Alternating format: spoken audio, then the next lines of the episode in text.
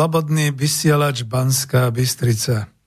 Nie, nedeje sa nič mimoriadne, akurát, že sme sa preniesli v čase až do rokov socializmu a možno až do rokov 1968 a 1944, pretože hymna Československej socialistickej republiky dnes, dňa 24. augusta roku 2020, na pravé poludnie, uviedla v podobe zvučky túto reláciu spomienky na socializmus číslo 39. Takže nie, nepresunuli sme sa, milí poslucháči, v časopriestore pred rok 1989, ale vysielam spomienkovú reláciu na socializmus, a to v krásnom letnom čase, keď je na Slovensku, na Morave a v Čechách to najkrajšie počasie a klíma.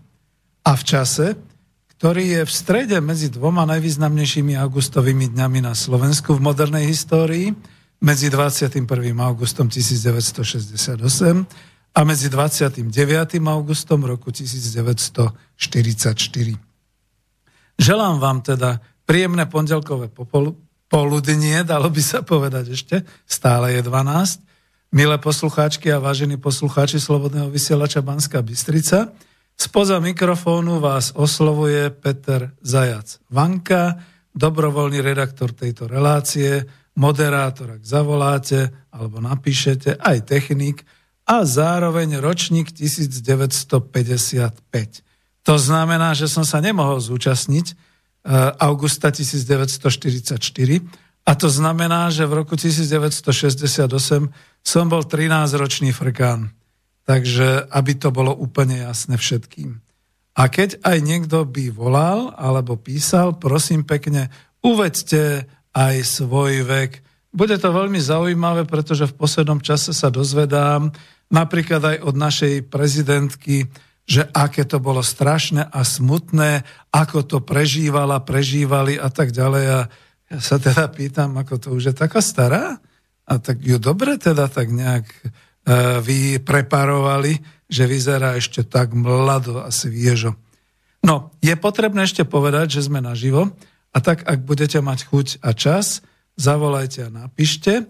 Ak nám zavoláte, tak je to na toto mobilové číslo do štúdia 0951 485 385 alebo pošlite mail a to najlepšie na studio zavinač slobodnyvysielac.sk lebo tie ostatné dajú sa, ale napríklad sám som už bol svetkom, keď niektorí aj z tých mojich priateľov sa snažili cez web stránku alebo na tie iné adresy dať a nepodarilo sa im. Čiže je ešte možné, ak ste na web stránke, kliknúť na ikonku odpoved do štúdia, dať, ale musíte napísať už svoju mailovú adresu a tak ďalej.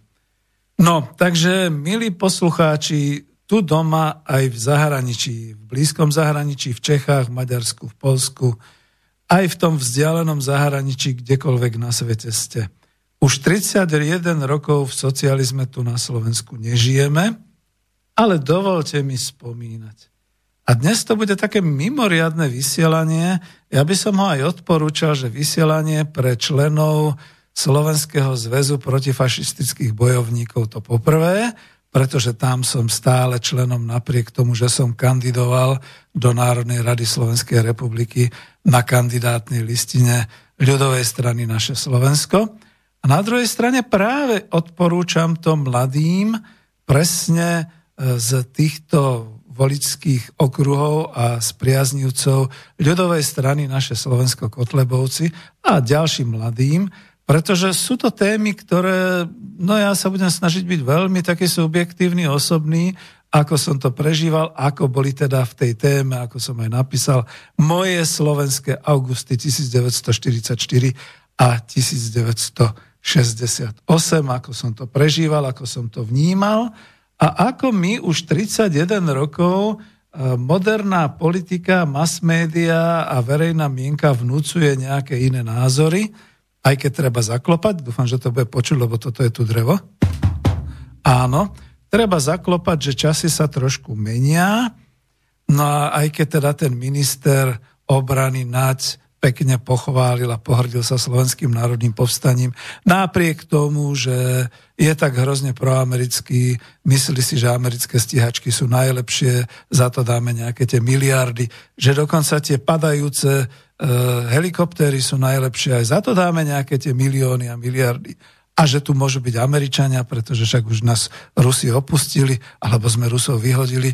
Takže to všetko, všetko nejak sa splýva do takej ja by som to povedal, že menia sa paradigmy, menia sa názory, menia sa náhľady aj na to Slovenské národné povstanie, nakoniec aj na ten august 68 a o tom budem spomínať.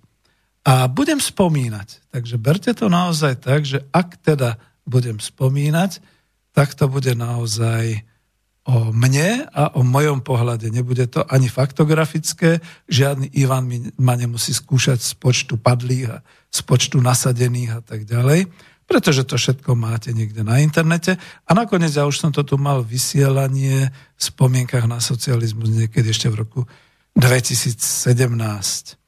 No, osobne mám spojené tieto augusty ako letné mesiace plné prázdnin, tepla, kúpania sa a života na vidieku, tam, kde žila moja babka a mnoho príbuzných. A ja som bol vlastne také zaujímavé mestské dieťa, narodené tuto v Bratislave, s tým, že celý život som prežil ako bratislavské dieťa.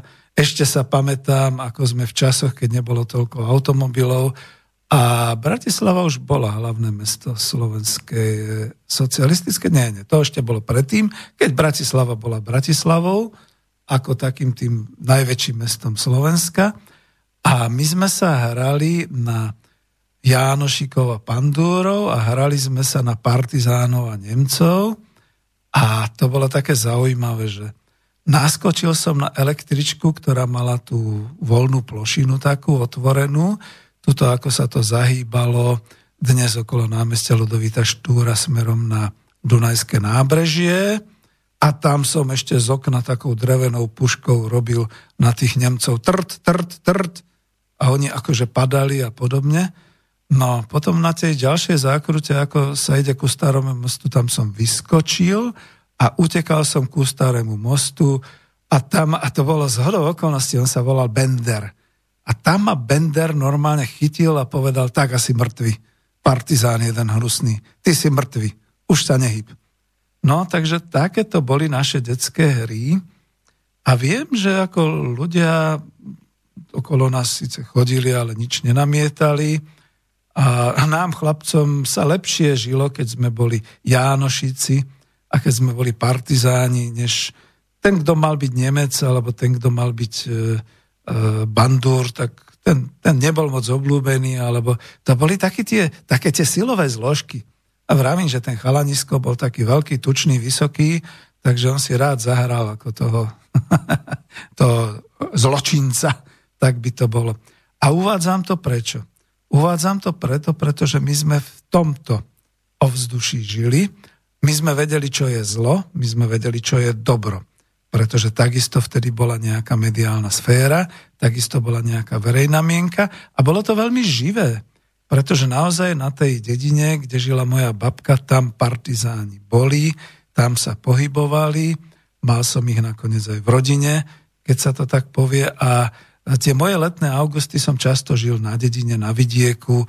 Ja si ešte pamätám, keď som si máčal nohy v potôčiku, naháňal husy, podobné veci ale aj potom také ďalšie, no však tomu sa postupne vrátim. No, ako ročník 1955 som síce zažil august 68, ale tiež na dedine.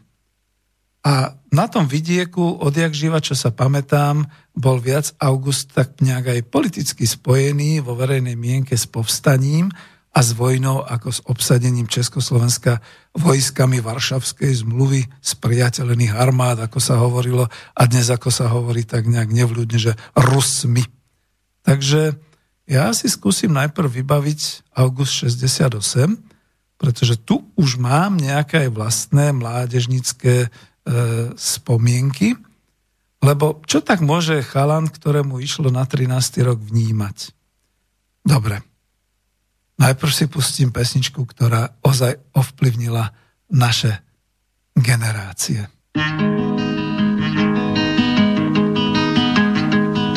Bratříčku, nevzlikej, to nejsou bubáci, vždyť už si velikej, to jsou jen vojáci, přijeli v hranatých železných maringotkách.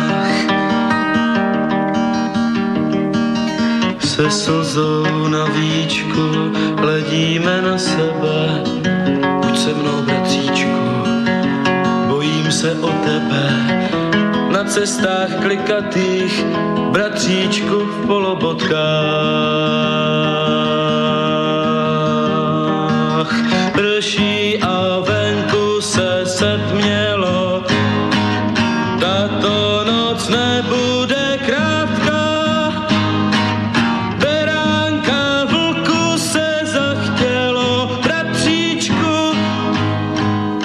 Zavřel si vrátka. Bratříčku, nevzlikej, neplítvej slzami, nadávky polikej a šetři silami. Nesmíš mi vyčítat, jestliže nedojdeme.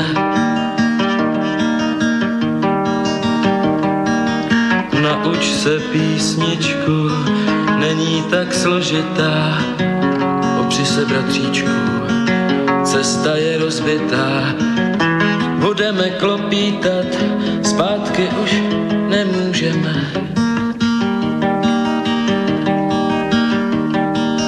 Prší a venku se setmělo,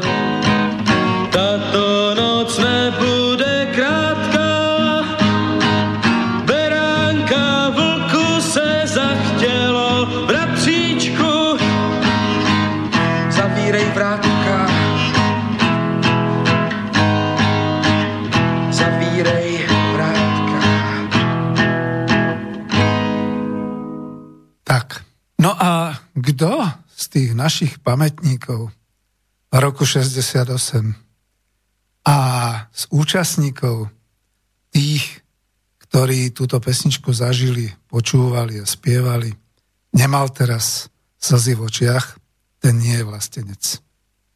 Nie je vlastenec. Jednoducho to bolo niečo, čo sa dalo považovať ako národná tragédia. Áno, ja to hovorím celkom úmyselne, pretože vo svojich 13 rokoch som to tak nevnímal. Áno, bolo to v tom roku 68 také vzrúšo. Skutočne som bol, už som bol na 8-ročnom gymnáziu a mali sme sa výborne e, na Vazovovej ulici v Bratislave, tak toto kľudne poviem. A v tom, od, od toho začiatku roku 68, keď sa šeličo menilo, no čo sme my vnímali? Myslíte si, že dnešní mladí vnímajú okrem internetu nejaké televízne noviny alebo nejaké headlines alebo nejaké spravodajstvo. Prd toho, z toho vnímajú. Pre nás to bolo také vzrúšo, že odrazu sa hrali big-beatové pesničky a naše slovenské a české, aj anglické, milovali sme Beatles a tak ďalej, Beach Boys a Rolling Stones a podobne. Ale tie big kapely zrazu začali hrať v kostoloch. No, to bolo to, že a jak to, že sa nebúril klérus a podobne. Lebo to neboli také, že bítové omše, jak dneska majú kresťanskí demokrati, že skutočne ako si ozvučia sálu a spievajú tam rôzne pesničky. Tedy to boli normálne bítové pesničky hrané v kostoloch No a viem, že babky sa len prežehnávali. Tie nepochopili a nechápali ten vývoj. Dokonca som bratislavčan, mladý chalan 13-ročný, tak vraj bolo možné vo vinárni Perugia na Korze spoza záclony nakúknúť večer aj na striptease. Hm, to, to bola prča v tom čase. V novinách sa začali objavovať nejaké tie ženské v plavkách. Miska Betka Štrkulová mala farebný portrét aj s peknými no treba to povedať, s peknými prsiami v mládežnickej smene. A všeli, čo sa dialo, tak ako naozaj bolo to také po uliciach sem tam, tak jak sme chodili po Korze a podobne, tak sa to už tak nejak ako inovovalo, tak už tam boli také tie dlhovlase skupinky a zase pre zmenu slečny naše mali príliš krátke sukne a podobne. No, bolo to také krásne leto, ja si ešte pamätám, 13 ročný, bol som v pionierskom tábore v Žďári nad Sázavou a tak ďalej. No. Čiže to. No a v to ráno 21. som bol u babky. Mali sme ísť na pole, kosiť a ukladať do snopov, ale už od svitania bol po denine taký nejaký nepokoj. Babka sa prvá dozvedela, čo sa dialo, ale to si nechám až po tomto ozname. Je trošku skrátený, mal by to byť originálny oznam z Československého rozhlasu, takže skúsme si ho pustiť. Jedna hodina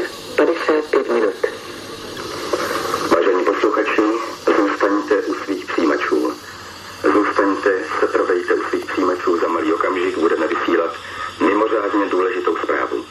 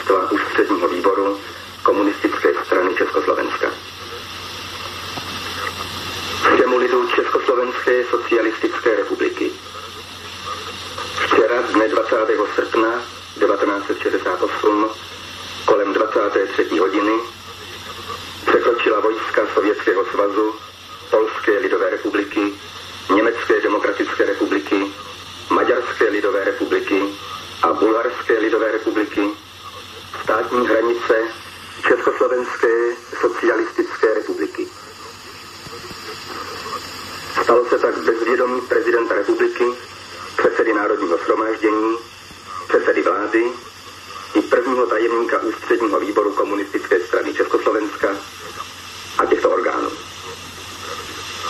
V těchto hodinách zasedalo předsednictvo ústředního výboru komunistické strany Československa a zabývalo se přípravou 14.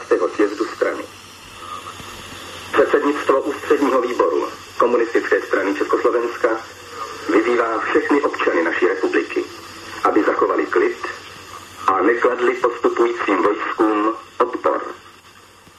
Proto ani naše armáda, bezpečnost a lidové milice nedostali rozkaz k obraně země. Předsednictvo ústředního výboru komunistické strany Československa považuje tento akt za odporující nejenom zásadám vztahu mezi socialistickými státy, ale za popření vysílat mimořádně důležitou zprávu. viete si predstaviť, čo za šok, skutočný šok to muselo byť pre obyvateľstvo Československej socialistickej republiky. Ja budem ešte pokračovať, lebo to bolo také opakované vysielanie, ale naozaj, ak sa babka ako prvá dozvedela túto informáciu, prežehnala sa, vzala zo skrine zelené usporené stovky, zapriahla ma do dreveného vozíka a išli sme do konzumu na dedine. Už sme stáli v rade, ľudia kupovali všetko na tucty, lebo vraj bude vojna. Pecne chleba, tie už boli na prídel. Múka, cukor, olej, meso, zápalky, sviečky, masť, minerálky. To všetko sa míňalo. Ja som zabehol k tete, tam na dvore boli moji stríkovia, no vtedy to boli mládenci okolo 25 až 30 rokov. Dušan bol vojakom Československej ľudovej armády. Z hodou okolností bol na dovolenke doma. Rasto a Ľubo boli doma. Rasto bol v hospodárskej praxi a Ľubo bol učiteľ. Vzrušene a sklamane sa vyprávali. Teta Rybanová, učiteľka, vdova po partizánovi, čo operovali na Jankovom vršku. Tá mala oči vyplakané. Obsadili nás. Nás. Rusi nás obsadili. To je nedorozumenie. Taká zrada. Všetci kričali jeden cez druhého a plakali. Tranzistorové rádio mali chalani striedavo pri uchu a počúvali z rádia. Zachovajte kľud a rozvahu. Žiadame závody, aby rozvážali a zásobovali. Tu je slovenský slobodný vysielač. Dňa 20. augusta 1968 v nočných hodinách prekročili vojská Sovietskeho zväzu, Nemeckej demokratickej republiky, Polskej ľudovej republiky, Maďarskej ľudovej republiky a Bulharskej ľudovej republiky hranice Československej socialistickej republiky bez súhlasu prezidenta republiky, Československej socialistickej republiky, bez súhlasu armádneho generála Ludvíka Svobodu, vyznamenaného sovietmi, vyznamenaného za druhú svetovú vojnu a bez súhlasu vlády Československej socialistickej republiky.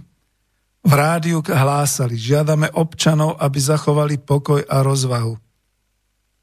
Takže dokončím. Bude to asi to isté, pretože to sa vysielalo vtedy dookola.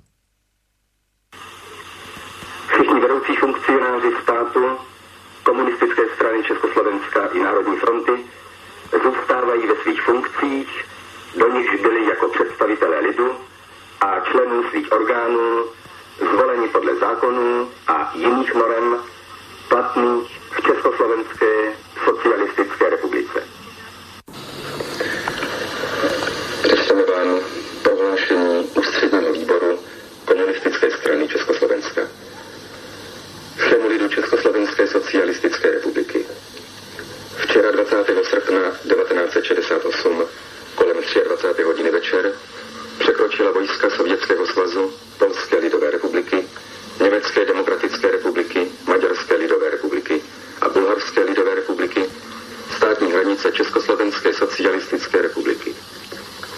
Stalo se tak bezvědomí prezidenta republiky, předsednictva Národního schromáždění, předsednictva vlády i prvního tajemníka UVKSČ a těchto orgánů. V těchto hodinách zasedalo předsednictvo ústředního výboru strany a zabývalo se přípravou 14. sjezdu. Předsednictvo ústředního výboru komunistické strany Československa vyzývá všechny občany naší republiky, aby zachovali klid a nekladli postupujícím vojskům odpor. Proto ani naše armáda, bezpečnost a lidová milice nedostali rozkaz k obraně země. Předsednictvo ústředního výboru komunistické strany považuje tento akt za odporující nejenom základním zásadám vztahu mezi socialistickými státy, ale za popření základních norem mezinárodního práva. Všichni vedoucí funkcionáři strany, všichni vedoucí funkcionáři Národní fronty zůstávají ve svých funkcích, do nichž byli jako představitelé lidu a členů svých orgánů zvoleni podle zákonů a jiných nařízení platných v Československé socialistické republice. Ústavními činiteli je okamžitě svoláváno zasedání Národního schromáždění, vlády republiky a předsednictva UVKSČ projednání vzniklé situace. No tak toľko, čo bolo počuť v rádiu. Viete, vtedy nebol internet. A tlačené slovo, áno, vychádzalo tlačené slovo, ale tak dedina bola veľmi ďaleko od mesta, takže ťažko bolo niečo výjsť. Čo občas bolo, a nebolo to možno po dedinách, ale bol tam miestny rozhlas. Každý národný výbor mohol zapojiť a pustiť vlastne takéto vysielanie z rozhlasu. Iné to bolo v mestách a povedzme v takých tých väčších obciach, kde boli povedzme za dedinou aj nejaké fabriky, závody. Existoval tzv. rozhlas po drôte. Aj tuto v tomto origináli v tej časti, ktorú som nepustil, bolo, že asi nás nebudete vedieť počuť, pretože nám postupne vypínajú e, vysielače po celej republike, ale ešte vysielame, ak nás počujete, dajte nám vedieť, lebo vysielame cez rozhlas po dráte. To bolo naozaj, ešte niekedy do nejakých 70. rokov e, som to videl v mnohých domácnostiach, že takto to bolo zapojené. No a potom začali vysielať tzv. tie ilegálne vysielačky, a to boli rôzne a pamätám si, tuším, e, e, štúdio, rozhlas Zlatý klas, alebo ako sa to volalo, Dunaj a tak ďalej, kde teda ešte kým to teda nebolo poobsadzované a kým to e, nevyzbierali teda vojenské nejaké rozviedky a podobne, tak to ešte vysielalo. No ale o čo išlo? Išlo o ten mimoriadný a obrovský šok so Sovietským zväzom na väčšie časy, Samozrejme nejaký ten vývoj tu bol, ale my mladí chlapci sme vedeli houby o týchto všetkých veci a nielen my mladí chlapci. To, čo som hovoril na dedine, synovia jedného z povstaleckých veliteľov, ktorý padol v povstaní, tí zatínali peste a krútili hlavami. Ja si viac nespomínam, ako to bolo, ale určite, keď si to viete predstaviť, otec, ktorý zanechal veľmi malých synov matke a išiel do povstania. Tam ho zastrelili. Teraz títo synovia, ktorí prežili front, ktorí zistili, aká je Červená armáda, sovietská armáda osloboditeľkou. Z hodou okolností tam tú dedinu oslobozovala rumunská armáda, ale o to nejde, ako sa to všetko vyvíjalo. Všetci traja boli komunistami, členmi komunistickej strany. A niekto viac, niekto menej rozumel. Ja viem, že jeden z nich, ten hospodársky, bol tak trošku pre nové časy, tí ďalší neboli, ten, čo bol v armáde, ten musel byť neutrálny, pravdepodobne, ale išlo o to, že toto všetko pre nich bol nečakaný až šok. E, dokončím ešte teda túto myšlienku, potom pôjdem ďalej. Otec prišiel po mňa až o pár dní neskôr, to bolo asi najlepšie, ako zanechať chlapca tam niekde na dedine, aby sa teda nedostal do nejakej vravy, povedzme vo veľkom meste ako Bratislava, hlavne v Čechách to bolo. A tak som Bratislavu zažil už o nejakých pár dní neskôr bez tankov v uliciach a bez vojska. E, vojska e, Varšavskej zmluvy a hlavne teda e, vojska sovietskej armády sa stiahli do vyhradených kasární a do vyhradených priestorov vojenských. Všade bolo ale veľa ľudí po uliciach, diskutovalo sa, čítali sme na výkladoch polepené rôzne plagáty. Ja si osobne pamätám mliečný bar na Korze, kam som veľmi rád chodil, oblepený článkami a heslami. Pri hlavnej pošte kytice kvetov a sviečky tu vyhasol život e, mladého človeka život ale šiel ďalej mierovou cestou.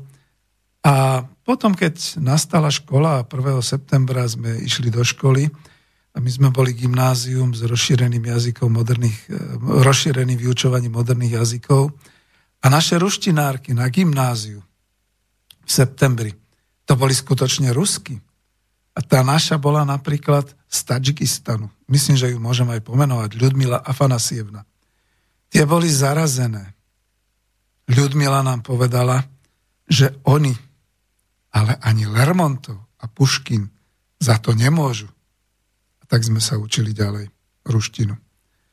Až oveľa neskôr som bol hodený v úvozovkách do situácií, keď som mal v nejakom kádrovom dotazníku uviesť, čo ste robili v auguste roku 1968. Alebo aký máte postoj k augustu 1968. No skúste na to, milí poslucháči, nejako vtipne zareagovať alebo napísať, čo tak mohol chalan, ktorý ešte nemal ani 13 rokov, čo, čo tak mohol, aký postoj zaujať, alebo čo robiť v auguste 68. Ja viem, to bolo zamerané na tie čistky potom a všelijaké takéto veci. Ale ja spomínam na ten august ako mimoriadnu udalosť, a trošku by som mal asi aj začať takú tú osvetu a hodnotiť to možno očami súčasníka. Oveľa, oveľa neskôr samozrejme e, boli všelijaké tie rôzne hodnotenia a podobne, ale ja som si tu vyťahol z jednej knihy takéto fakty, dalo by sa povedať. Tu mám na strane 100 z jednej knihy Pasca bez úniku takéto texty. Politická a od nej odvodená ekonomická a vojenská spolupráca krajín socialistického spoločenstva a Sovietskeho zväzu pardon, bola po celé obdobie od roku 1968 do marca 1985, teda do nástupu Michaila Gorbačova, zabezpečovaná v súlade so závermi Medzinárodnej porady predstaviteľov komunistických a robotnických strán, konanej dňa 3. augusta 1968 v Bratislave. Nie, toto nebude relácia, tu nechcem v komentároch nič uvádzať ani tak, ale poviem niektoré také veci, ktoré som si osvetlil a ktoré som povedal, aha, ale tak veď čo, čo, čo kričíme, čo blbneme, veď ako dnes máme závery Bruselu, dnes máme závery Globseku a NATO a to nás nepustí a to nás drží. A vtedy to boli závery Medzinárodnej porady predstaviteľov komunistických a robotnických strán, konanej v Bratislave dňa 3. augusta 68. No veď, ako vieme, bola tam aj naša vláda, boli tam predstavitelia a vtedy sa ten medzinárodný a politický život odvíjal takto. Budem ďalej citovať. Na tejto porade sa zúčastnili delegácie, ktorých boli aj predsedovia vlád príslušných krajín, vedené prvými tajomníkmi týchto strán. Leonidom Brežnevom za ZSSR, Aleksandrom Dubčekom za ČSSR, Jánošom Kádarom za Maďarskú ľudovú republiku, Walterom Ulbrichtom za Nemeckú demokratickú republiku, Todorom Živkovom za Bulharskú ľudovú republiku a Walterom, Walterom Vladimírom Gomulkom, Vladimírom Gomulkom, opravte ma, za Polskú ľudovú republiku. Účasť na porade odmietla Rumunská socialistická republika, konkrétne Čaušesku, a dištancovala sa od nej Juhoslávia, zväz socialistických republik Juhoslávia. Medzinárodná porada sa zaoberala politickou situáciou v Československu po nástupe Alexandra Dubčeka v januári 68 a do funkcie prvého tajomníka UVKSČ, ktorý bol vo funkcii u prvého tajomníka UVKSČ, Oldřicha Černíka, ktorý bol vo funkcii predsedu vlády ČSSR a Ludvíka Svobodu, ktorý bol v úrade prezidenta ČSSR. ZSSR a zástupcovia piatich socialistických krajín hodnotili v tom čase, apríl až august 68, politický vývoj v Československu ako odklon od socializmu. Rokovanie nadvezovalo na stretnutia a závery z Varšavy a z Čiernej nad Tisou. Na rokovaniach v Bratislave okrem výmeny názorov na riešenie vtedajšej politickej situácie a osobitne vo svete a v Európe bol okrem iného prijatý tento záver. Toto bude dôležité. Predstavitelia socialistických krajín vyjadrujú svoju solidaritu a odhodlanie nedovoliť nikomu vraziť klín medzi socialistické štáty a podkopať základy socializmu. Vyhlasujú, že podpora, upevnenie a obrana výdobytkov socializmu sú spoločnou internacionálnou povinnosťou všetkých socialistických krajín. Tento záver sa stal aj oficiálnym odôvodnením pre vstup piatich armád Varšavskej zmluvy dňa 21. augusta 1968 do Československa a je tu v zátvorke a obsadenie územia na 14 dní, a následné dislokovanie, čiže umiestnenie vojsk Sovietskeho zväzu v Československu až do konca roku 1990. Inváziou do Československa bola, alebo invázia do Československa bola a stala sa dôvodom pre ideologickú roztržku so všetkými komunistickými a socialistickými stranami západnej Európy, ako i predmetom kritiky Sovietskeho zväzu a socialistických krajín zo strany Spojených štátov amerických a ich západných spojencov. Takže toľko som dal z tejto knižky Pasca bez úniku. Ďakujem vám, pán autor Ivan Knotek, za možnosť zverejniť a mne to objasnilo veľa vecí. Ja nebudem ani teoretizovať a ťažko vravím, tie spomienky 13-ročného chalana sú spomienkami 13-ročného chalana. Ale viem, že pravdepodobne na tej vysokej politickej, štátnickej a medzinárodnej úrovni sa vtedy odohrávali zlomové veci. A tie zlomové veci sa neodohrávali len v Československej socialistickej republiky.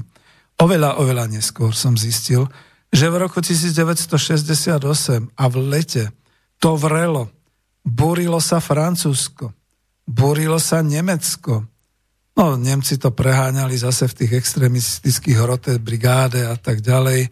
Veľké pnutie a veľké búrky boli v Taliansku, pretože tam zase boli tak trošku tie extrémistické brigáde, rote, rose, či ako sa to volalo, ktoré teda unášali a podobne. A mafia sa ich vtedy bála. To bolo zaujímavé. A veľké študentské búrky boli v Spojených štátoch amerických samotných. My dneska už tu nevieme a zamlčuje sa to, že v Spojených štátoch amerických v tom čase tiekla krv. Ale nie v uliciach ako dnes, v roku 2020. Vtedy tiekla krv v univerzitných kampusoch, v mestečkách univerzitných, kde lavicovo orientovaní študenti okrem iného sa búrili proti vojnám, proti tomu, že Amerika je agresor, či už vo Vietname a všeli kde inde a ozaj tiekla krv a študenti boli zabíjani. No my sme o tom nemali správy, nás ako 13 ročných toho by zaujímalo samozrejme, ale vo svete to bolo takéto. Tam sa lámali nejaké tie, ako by povedal Peter Stanek, náš ekonom, boli tam nejaké tektonické zlomy. A tu ho máš zrazu v nejakom socialistickom Československu, je pri vláde e, prezidentom republiky, Československej socialistickej republiky je armádny generál Ludvík Svoboda, hrdina, ktorý prešiel, sformoval teda Československý armádny zbor a prešiel od Buzuluku až do Prahy, oslobodzoval Československo, nemohlo sa na nič povedať. Premiérom bol predsedom aj, nebol asi premiér, ale predsedom komunistickej strany Československa bol Alexander Dubček, ten, ktorého rodina bola kedysi cez Interhelpo tam v tých šírich celinách niekde za Ukrajinou a podobne. Rodičia potom prišli s ním naspäť na Slovensko a on sám študoval Moskovskú univerzitu a bol kamarátom s rôznymi politikmi v terajšej doby, tými mladšími samozrejme. Dobre, Černík bol predsedom vlády, ale boli tam aj teda ďalší a nabralo to nejaký taký čudný smer, smer medzi Jugosláviou a hm, ťažko povedať Československo. Československo malo taký naozaj zvláštny socializmus. Socializmus s ľudskou tvárou sa hovorilo. A teraz to už dneska ako človek tak, ako tomu rozumie a vie, ale mňa napríklad zarazilo, že potom medzi tými emigrantami, ktorí odišli a ktorí povedzme v Spojených štátoch pretože odišla aj celá tá ekonomická vlna od Otušika až po ďalších, pán Vanek a ďalší, tí boli tí, ktorí napríklad potom po roku 2000 v 2009 až 2011 pomáhali filozofovi americkému z Chicago Loyola University formovať také tie kapitoly do jeho knihy e, Ekonomická demokracia po kapitalizme o zamestnaneckých samozprávach, o kolektívoch socialistických, o výrobných kolektívoch a tak ďalej. Čiže to nie je jednoznačné, že je to plus a mínus alebo podobne. Ja dnes nebudem ani hovoriť o poučení z krízového vývoja a takéto veci. E, mohlo by sa tu rozpútať, a radšej budem, keď nebudete volať, pretože naozaj mám čo hovoriť, mohlo by sa tu rozpútať obrovské emotívne ja neviem, ako dišputy a podobné veci. Či to bolo dobre, či to bolo zlé a všetky takéto veci. Ale naozaj faktom je, že to nebolo jednoznačné. Ani to smerovanie, ani nič podobné. Ja to potom poviem aj na tom 2. auguste, že nič nie je jednoznačné, všetko je to vo vývoji a veľmi záleží od vyspelosti a od, e, neviem ako to povedať, skúsenosti, zorganizovanosti, a všetkého takého más, alebo teda tých ľudí, ktorí žili v tej spoločnosti a podobne. A my sme v tom Československu roku 1968 boli naozaj tak nejak vzodmutí, vzopetí aj so, s našimi politikmi, aj podobné, veď pamätáme si tie hesla, ste s nami, buď, sme s vami, buďte s nami a všetky takéto veci. A nevyzeralo to tak, že by bolo potrebné, aby sem prišli tie vojska. Každopádne dovolte mi, aby som povedal svoj názor, potom budeme pokračovať. No môj názor je taký, po rokoch teraz to vidím, že znova to bola taká pásca ako som tu citoval z tej knihy, aj keď tam sa píše už o Gorbačovovi, pasca, do ktorej vbehli akoby do vopred pripravenej armády a velenie Sovietskeho zväzu, vtedy Brežnev a podobne.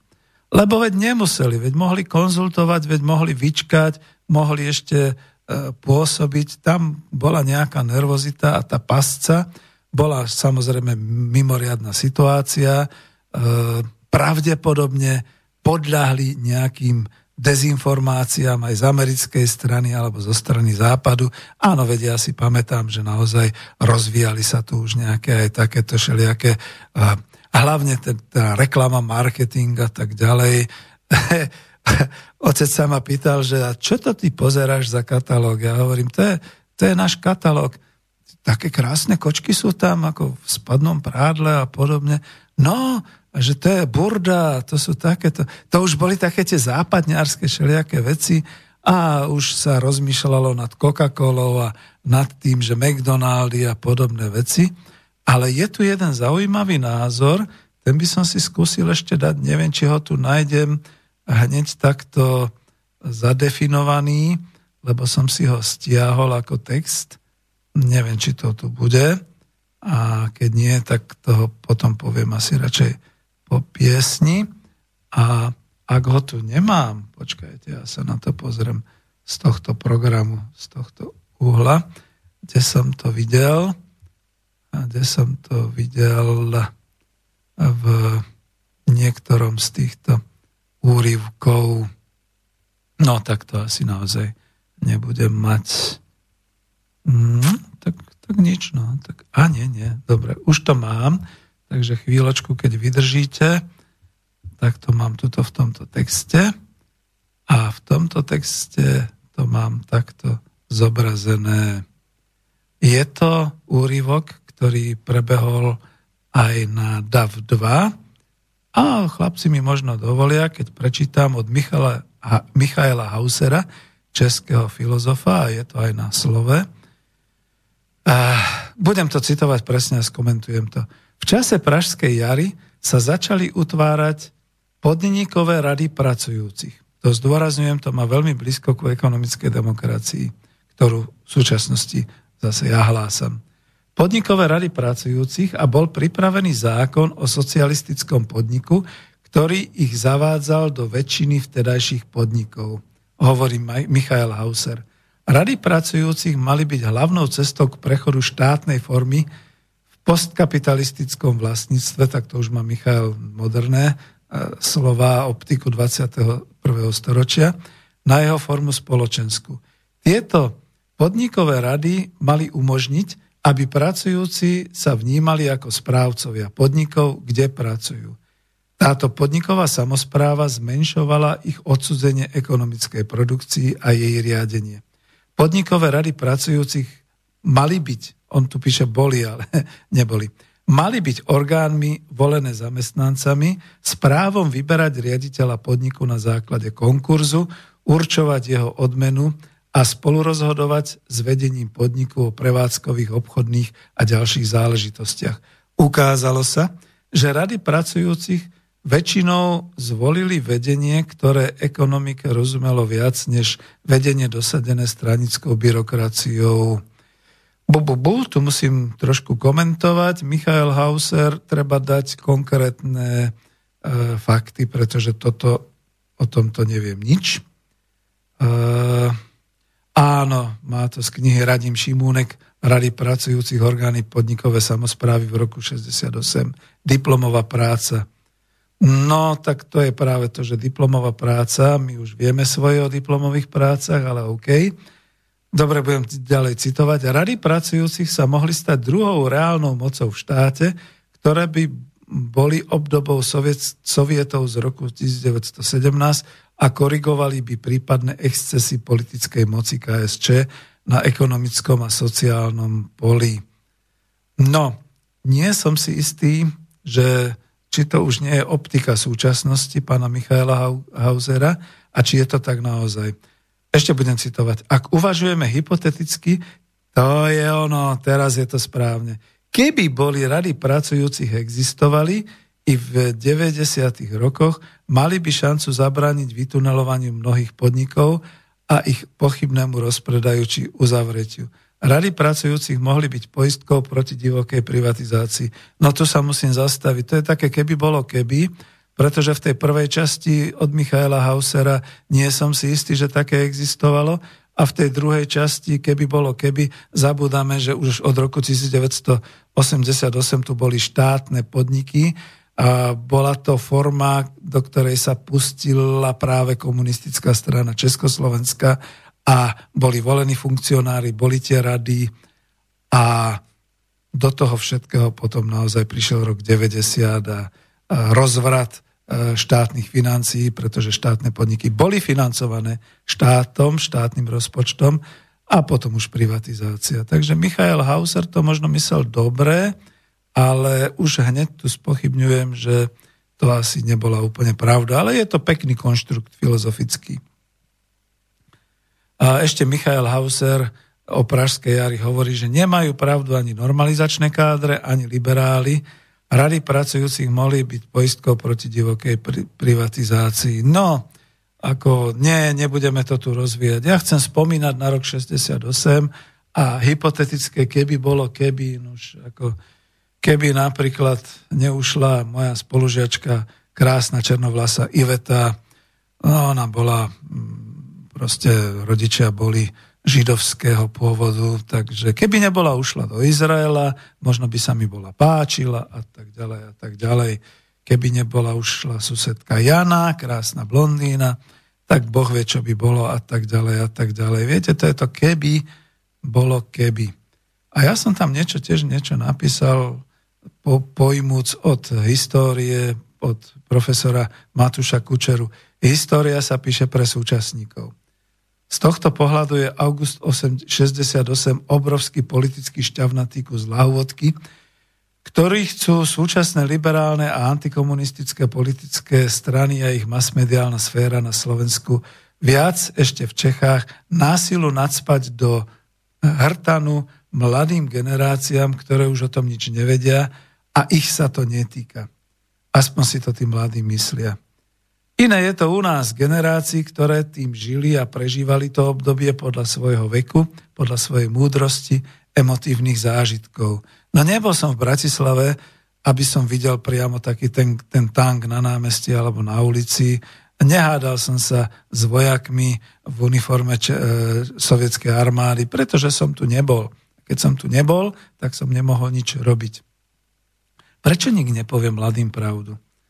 V ére dvojpolárneho sveta totižto by sa pravdepodobne československá spoločnosť predriftovala, to je takéto cudzie slovo, ktoré používam, predriftovala tam, kam sa dostala po roku 1990. V tom súhlasím s Michailom Hauserom. Aj so všetkými tými sociálnymi a populačnými dôsledkami. Ja tú diskusiu končím vždy otázkou a uvedomujete si, že po roku 1968 ste tu ani nemuseli byť, vy, mladí, teda na svete? A na otázku v očiach potom môžem odpovedať. Lebo pri tom inom vývoji spoločnosti v Československu by sa možno tvoj otec a tvoja matka nikdy nestretli a nesplodili ťa.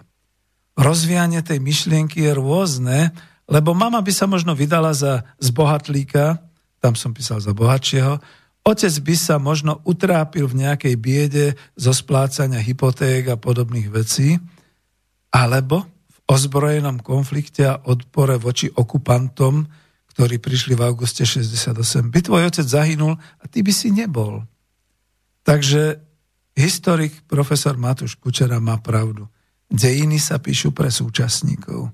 Preto je to všetko až tak emotívne.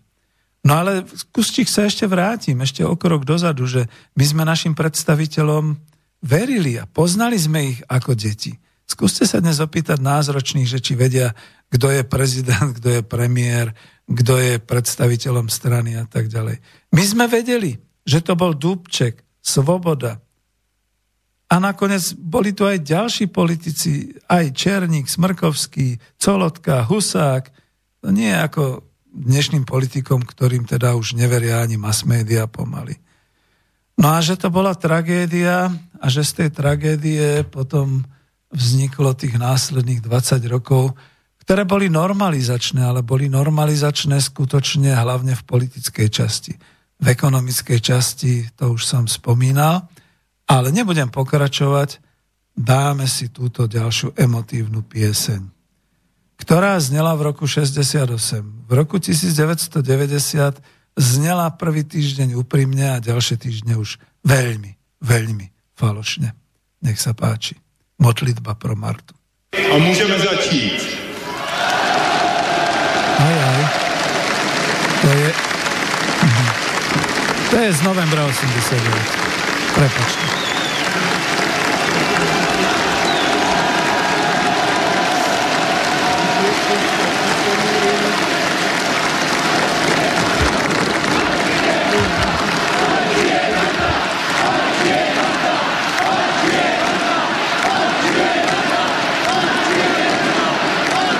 Takto sa tá pesnička sprofanovala. Ať mír dál zůstává s touto krajinou. Zloba, závis, zášť, strach a svár, ty ať pominou, ať už pominou. Tak toto platilo na rok 68. Stracená vláda věcí tvých zpět se k tobě navrátí. Lidé navrátí z oblohy mrak zvolna odplouvá a každý sklízí sedbu svou Modlitba má, ta ať promlouvá k srdcím, která zloby čas nespálil, jak květy mráz, jak mráz.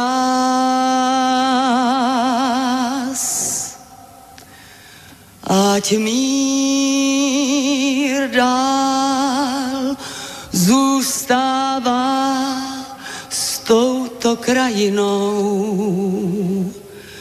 Zloba, závis, zášť, strach a svár, ty ať pominou, ať už pominou. Teď, když tvá ztracená vláda věcí tvých zpět se k tobě navrátí.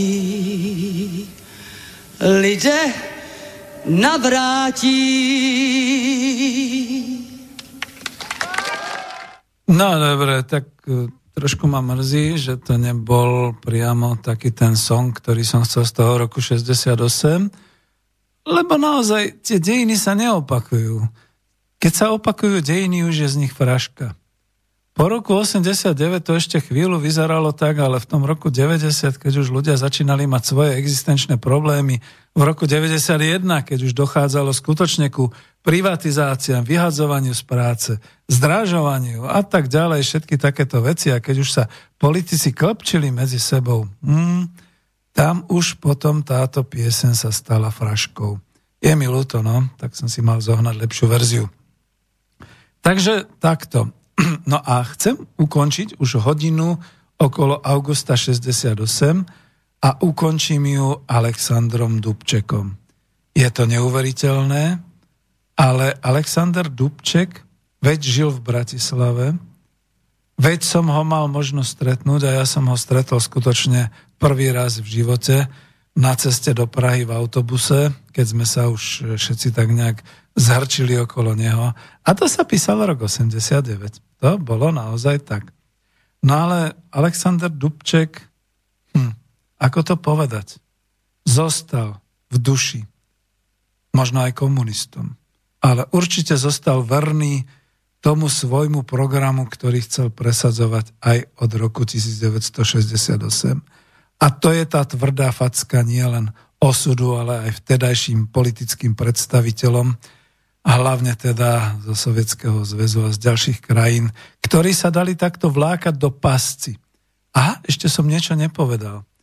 že ten rok 68, ten august 1968 vniesol rozkol skutočne aj do západnej lavicovej politiky. Rozbili sa a rozdelili sa komunistické strany na západe. Na tie, ktoré teda nejakým spôsobom uznávali, respektíve boli zhrozené, šokované a nevedeli reagovať. A na tie, ktoré priamo povedali, že to je zlé, že to je odporné a tak ďalej, že toto sa nemalo stať a rozbilo sa takéto lavicové socialistické hnutie vo svete. Od tej chvíle sa dosť ťažko potom ešte mohlo dať angažovať v tretich krajinách.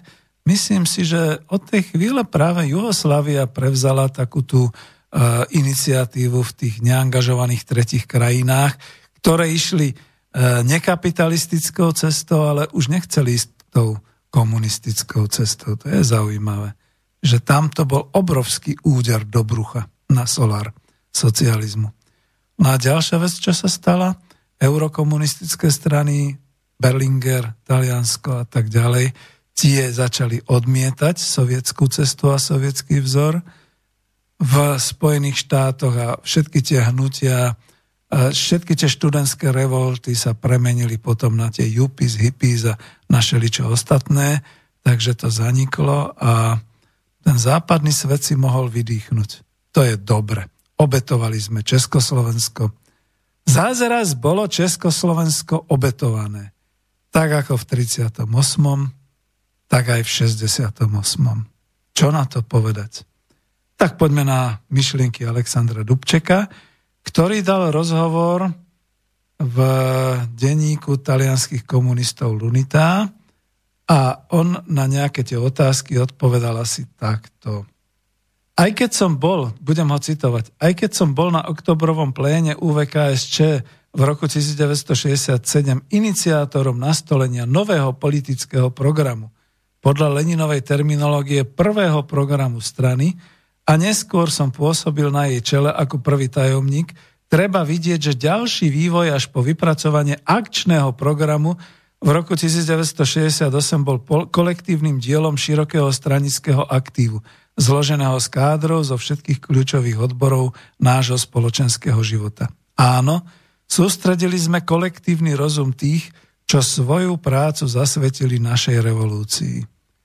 Odstup od roku 1968 aj vývoj za posledných 20 rokov v Sovietskom zväze aj v iných socialistických krajinách jednoznačne potvrdil, že socializmus neznesne stereotypnosť, šablónu, strnulosť, dogmatizmus, sektárstvo, že sa musí obrodzovať, prebudovať v súlade s novými nástrojmi a nástojčivými potrebami. Jeho duchovným jadrom musí byť najvyššia humanita, hlboká ľudskosť, etika a mravnosť. Socializmus, mier, rovnoprávnosť, sebarealizácia ľudí a národov patria medzi moje celoživotné kréda. Zaraďujem tieto hodnoty do mimoriadne všeľudového, všeľudského významu. Vývoj vo viacerých socialistických krajinách ukázal, že politicko-hospodárske krízy sú možné i v socialistickom usporiadaní spoločnosti, i keď nemajú antagonistický charakter. Toto v našich učebniciach nebolo.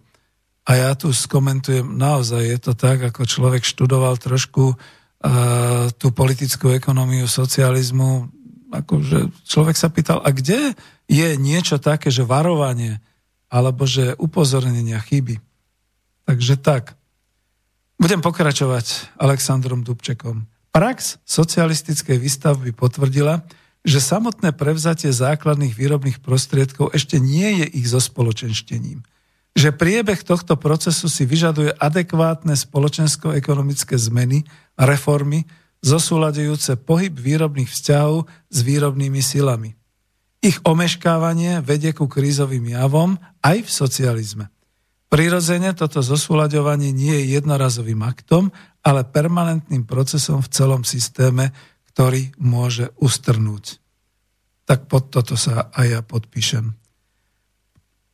Ďalej citujem. Prax a vývoj socializmu dávno vyvrátili teóriu a predstavu, že v socializme nepôsobí rozpor medzi spoločenskými a individuálnymi záujmami. Tento rozpor pôsobí a nemožno ho jednoducho ignorovať. K príčinám krízových javov patrí i deformácie, patrili i deformácie v oblasti zákonnosti, porušovanie ľudských a občianských práv. Výstavba novej spoločnosti je zložitejšia, náročnejšia etapa ako vyhratá revolučná bitka. Ako často sme prežívali pravý opak a nevideli súvislosti medzi nedostatkom demokracie v strane, v spoločnosti, v štáte a potrebou ich samozprávneho rozvoja. Rozhodujúci faktor stavu, v ktorom dochádza k takémuto vývoju, vidíme v panstve politického ovzdušia, ktoré potlačuje piliere vlastnej výstavby strany, vnútrostranickú demokraciu. No, čo povedať? Ešte by sa dalo všeličo čítať a ja to mám z tohto úryvku, ale upozorním vás na to. Toto budú tiež moje spomienky. Veď som bol zväzákom. Nikdy som nebol členom komunistickej strany, ako moji rodičia. Ale kľudne si trúfnem povedať, že keď sa človek zoznamoval potom s tými rôznymi E, poučeniami a príkladmi a podobne, už to vtedy znelo tak dogmaticky. V tých rokoch 80., 90., politicky hovorím, ekonomicky nie. Ekonomicky ste tu už mali reláciu, kde som velebil Gustáva Husáka, ktorý skutočne dokázal ešte v roku 1968 v októbri uh, uplatniť E, federatívne usporiadanie, takže od 1. januára 69 už tu boli dve územnosprávne územia. Slovenská socialistická republika so svojou vládou a svojou uh, Slovenskou národnou radou a Česká socialistická republika a obidve mali federálne zhromaždenie a federálnu vládu. A od tej chvíle môžem potvrdiť ako ekonom národohospodár, že sa Slovensko ďalej dosť prudko vyvíjalo v tom národohospodárskom smere. Mali sme vlastné výrobnohospodárske jednotky. Veľmi sa investovalo na Slovensku, rozvíjal sa zahraničný obchod a tak ďalej a tak ďalej. Čo ustrnulo, to bolo to, čo tu práve Dubček píše. A úplne záverečné slovo, čo je najhoršie, ustrnulo to aj po roku 1990. Ja aj tam na tom DAVE 2 mám dosť ťažkú pozíciu niečo tam písať alebo diskutovať, pretože je tam kopec kostnatelých všelijakých zväzákov a všelijakých tých ortodoxných komunistov, lavičiarov, ktorí zaspali niekde vývoj v roku 68, už ani nie v 89. A im nič nehovoria takéto veci, o ktorých tu hovoril Dubček.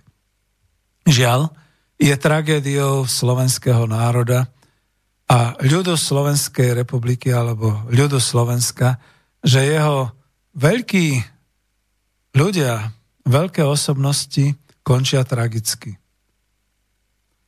Ešte v roku 1918, dokonca v roku 1919 sa bojovalo o Bratislavu. V apríli sa rozhodol Milan Rastislav Štefánik ako vojenský člen vojenského francúzského eh, administratívy, alebo ako by som povedal, priletieť na Slovensko a mohol byť ministrom vojny tej Československej republiky prvej. Nestalo sa tak. Či už to bolo tak, že lietadlo skutočne zhavarovalo, alebo si nejaký pitomý strelec pomýlil tri farby talianské s troma farbami maďarskými a strelil, to už človek nezistí. Ale tragicky zahynul najvýznamnejší človek po Štúrovi možno, po Jánošikovi, alebo pred, po, lebo tí boli skôr, Milan Rastislav Štefánik. A Dubček skončil ako tragickou autonehodou. Keď ešte žil, bol v nemocnici a politika sa nejako okolo neho nezaujímala, ani média. Bolo to akési uzavreté. Takže Alexander, Alexander Dubček zahynul. Potom prišli ďalší predstavitelia, ktorí týmto velikánom už nesiahajú ani počlenky. Ale dovolím si na predel takú jednu malú paralelu. Predel medzi tými dvoma augustami. Predstavte si, ako by to bolo dnes v roku 2020. Keby sa členovia politických strán a krajín, v ktorých sme nejak člensky zaviazaní, vojensky, hospodársky a politicky, rozhodli povedať, že to Slovensko, lebo už sme oddelení od Českej republiky, a možno aj to Česko, aj Slovensko, dobrý deň, pán eh, Andrej Babiš, že by sa rozhodli nejak ináč ísť inou cestou, iným režimom, iným hospodárskym a sociálnym režimom. Čo by sa asi stalo? Čo si myslíte? Neprišli by sem znova armády spojenecké toho zoskupenia, ktorého členom sme dnes v roku 2020? Doslova by sme takmer nekameňovali politických predstaviteľov v našej krajine, premiéra, predsedu parlamentu, prezidenta, ktorí by tu v tej chvíli boli v zopety s ľudom. A čo by spravil ľud Slovenskej republiky? No čo by asi tak spravil v roku 2020, keď sme boli už toľkokrát bytí, sklamaní, či už v roku 1938, či už v roku 1968. A ja to tak trošku poviem. A nevedeli sme o tom, že sme bytí aj po roku 1990. Čo by bolo, to neviem. Ale viem, čo sa traduje v slovenskom ľude a viem, čo je základná básen, dúfam ešte dodnes, v školských osnovách eh, slovenských žiakov na základných školách a viem, že toto už nerecitujú stredoškoláci, ba ani vysokoškoláci. A dnes držím si tu v ruke preukaz Slovenského zväzu protifašistických bojovníkov, aby ma tu niekto pardon, neperzekvoval za to, čo teraz pustím, čo by sa stalo, čo by sa malo stať. Orly z Tatry tiahnu na Podolia ponad vysoké hory, ponad rovné polia. Preleteli cez Dunaj, cez tú šíru vodu, sadli tam za pomedzím slovenského rodu. Duní Dunaj a luna za lunou sa valí. Čože nám nesie? Či meč, či vetvu pokoja? S mečom, ak ideš, cáre, meče máme i my a poznáš, že narábať dobre vieme nimi. Ak s pokojom pozdrav ťa pán neba i zeme, lepšie ako ťa my tu pozdraviť umieme. Hrie ma zo stolca zlatého, lenže Slovan nejde sa ľakať pýchy jeho, Hoj, rozovrela krv slovanská divoko, a junák ti cárovi pozrel okom v oko. A zoka ti mu Božia zablísla sa strela, ruka sa napružila a na zbroj udrela. A jedným veľkým citom srdcia im zahrali a jeden strašný ohlas ústa im vydali. Marho kríkla družina slovanská odrazu a meč zasvietil v pesti každému víťazu. Marho kríkla a razom na cára sa metá to na rímsku píchu slovanská odveta. No dokáž teraz, či máš toľko sily v meči, koľko píchy vo tvojej cáre bolo reči, ale ten nie. Zbroje sa bojí, pať sa stydí. No zahyň, s tudom večným zahyň podlá duša, čo slobodu dobrý ľud môj mi pokúša. Lež večná meno toho nechovenčí sláva, kto seba vobeď svetú za svoj národ dáva. A ty, morho, hoj morho, detvo môjho rodu, kto kradmou rukou siahne na tvoju slobodu. A čo i tam dušu dáš v tom boji divokom, mordy a voľne byť, ako byť otrokom. Tak vidíte, toto som počúval a učil som sa na základnej, možno aj na strednej škole. Básen sama chalúbku Morho.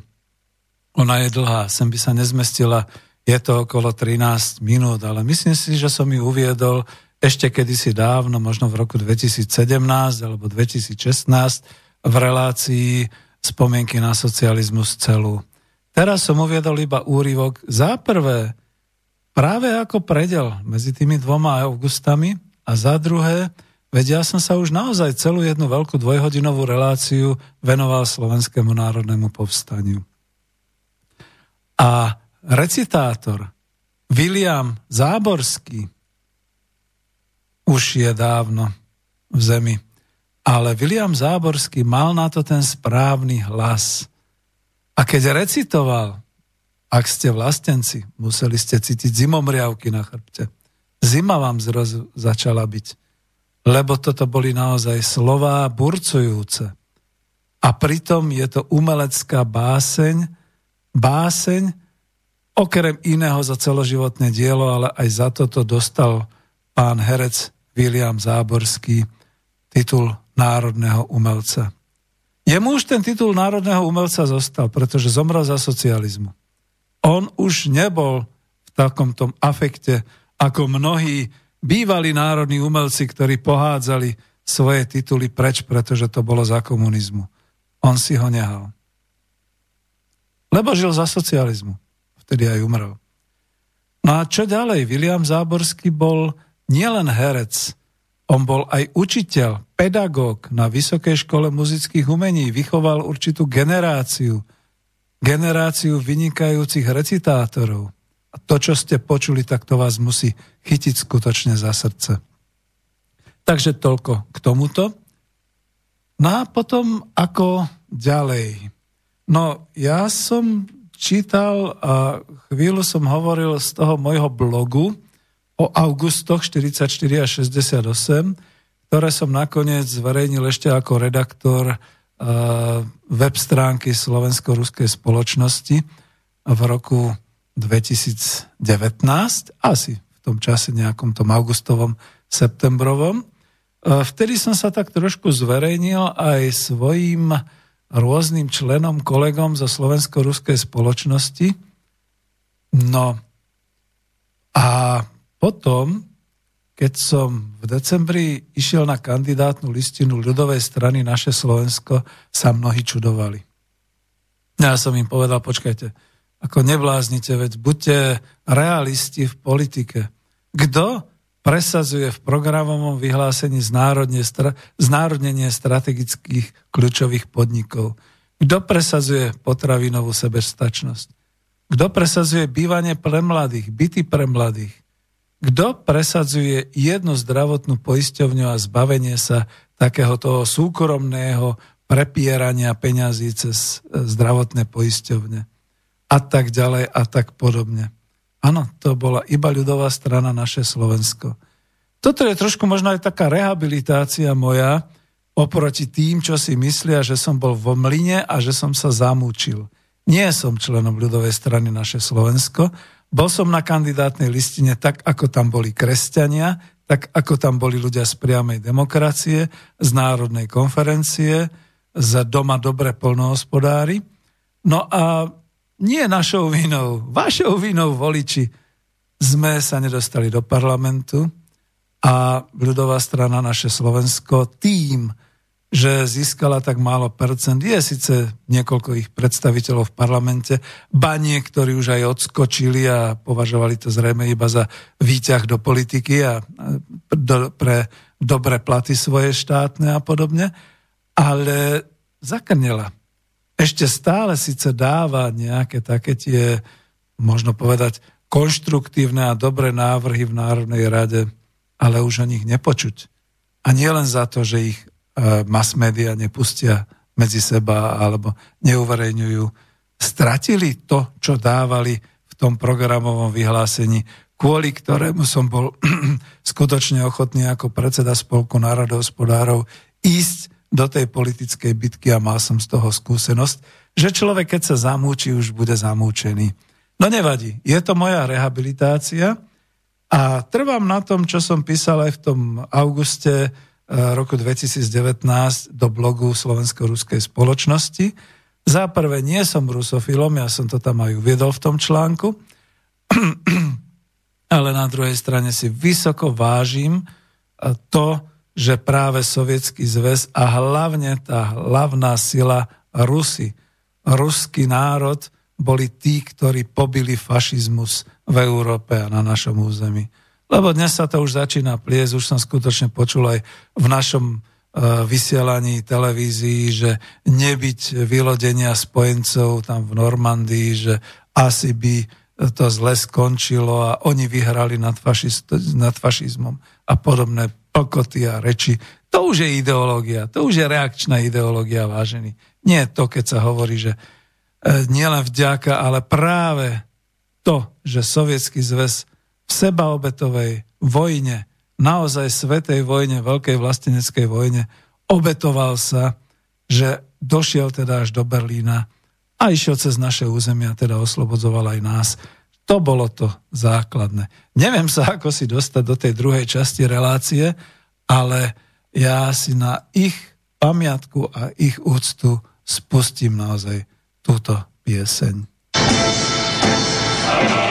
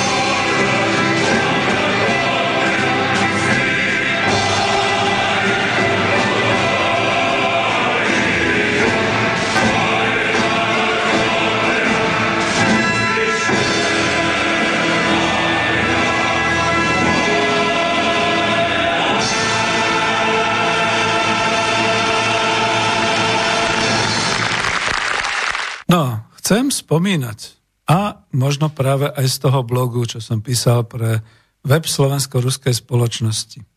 Čo august 1944, 29. august? Čo? Slovenské národné povstanie. Začnem tým, čo som tam písal. Na dedinskom cintoríne u, v dedine, kde teda sa narodil môj otec, kde žila moja babka, tam je pochovaný môj príbuzný. Dodnes je tam hrob Rudolfa Rybana, učiteľa, ktorý sa rozlučil so svojou mladou ženou a troma malými synmi, dal sa k partizánom operujúcim pod Jankovým vrškom, kde sa tvorila a operovala partizánska brigáda Jána Žižku. Mal 31 rokov, mladú rodinu. Napriek tomu, ako učiteľ, teda ako človek, slovenská inteligencia pochopil na základe toho, čo sa všetko dialo a udialo so Slovenskom, kde je jeho miesto. A išiel. V novembri 1944 už po potlačení povstania nejakým spôsobom sa pohyboval po tom území, kde operovala partizánska brigáda a pravdepodobne možno chcel aj domov zastaviť sa Zajalo ho gestapo a zabili ho. Niekto ho spoznal, niekto z našincov. To boli udavači. Gestapo ho zajalo a zabili ho. Takže toľko. No ale nielen čest jeho pamiatke. Je to aj to, že napriek všetkému on naplnil svoj život. Odporoval, bojoval, nedali sa. Spolupracoval a pomáhal v Slovenskom národnom povstaní. Jeho traja synovia vyrástli, jeho manželka sa stala učiteľkou na základnej škole. Určite učila aj túto báseň Morho, sama chalúbku a možno ju aj recitovala. Tak vlastne ja to poznám od nej, keď sa to tak zoberie, pretože chodil som tam k nej na návštevy veľmi často do dedinskej školy, aj cez prázdniny. Na dvore mali takú veľkú morušu. Ježiš, to bolo. No, traja synovia, to už som spomínal. Jeden sa stal učiteľom, pokračoval v jeho povolaní. Druhý sa stal uh, riaditeľom hospodárským, pokračoval. Tretí syn sa stal vojakom, profesionálnym vojakom, no vtedy nebol profesionálny vojak. Vtedy to bol dôstojník Československej ľudovej armády a po roku 1990 sme ho boli ešte s otcom navštíviť a už býva v Českej republike. Zás má svojich synov. Takisto každý z týchto synov má svojich synov, svoje céry. Máme byť na čo hrdí. A ja som hrdý na to, že mám takého príbuzného. A ja sa pamätám ešte teraz trošku odbočím na jednu reláciu tu v Slobodnom vysielači Banská Bystrica, keď som ešte nevedel, ako to máme ako redaktori, keď vystúpil Jozef Švec s takouto teóriou o tom, že Slovenské národné povstanie to bol iba český puč organizovaný Benešom a Čechmi a tak ďalej. A ja som sa neudržal, proste som zavolal do redakcie a vynadal som mu. Lebo som chcel hlavne vedieť, že či to nie je tak, že tak ako ja mám to pozadie s členom rodiny, s príbuzným partizánskym, či on nemá to pozadie nejaké, že niekto z jeho rodiny bol gardistom, proste mal toto vnímanie, alebo nejak tak ako kolaboroval a podobné. To môže byť ako v roku, alebo teda v 21. storočí, dobre, len potrebujeme povedieť naše pozadie vždy ten antikomunista bude ten, ktorý bol na tej opačnej strane tej spoločnosti, vždy ten komunista bude na tej druhej strane. Vždy ten partizán a ľudia, ktorí majú v príbuzenstve partizán, tí, tí budú na tejto strane a tí druhí budú na tej onej strane. Joj, to som si ale vypočul od nášho uh, šéfa, by sa dalo povedať občianského združenia od Borisa, že čo to robím, nesmieme siahať do vysielania a tak ďalej. Takže nevolajte.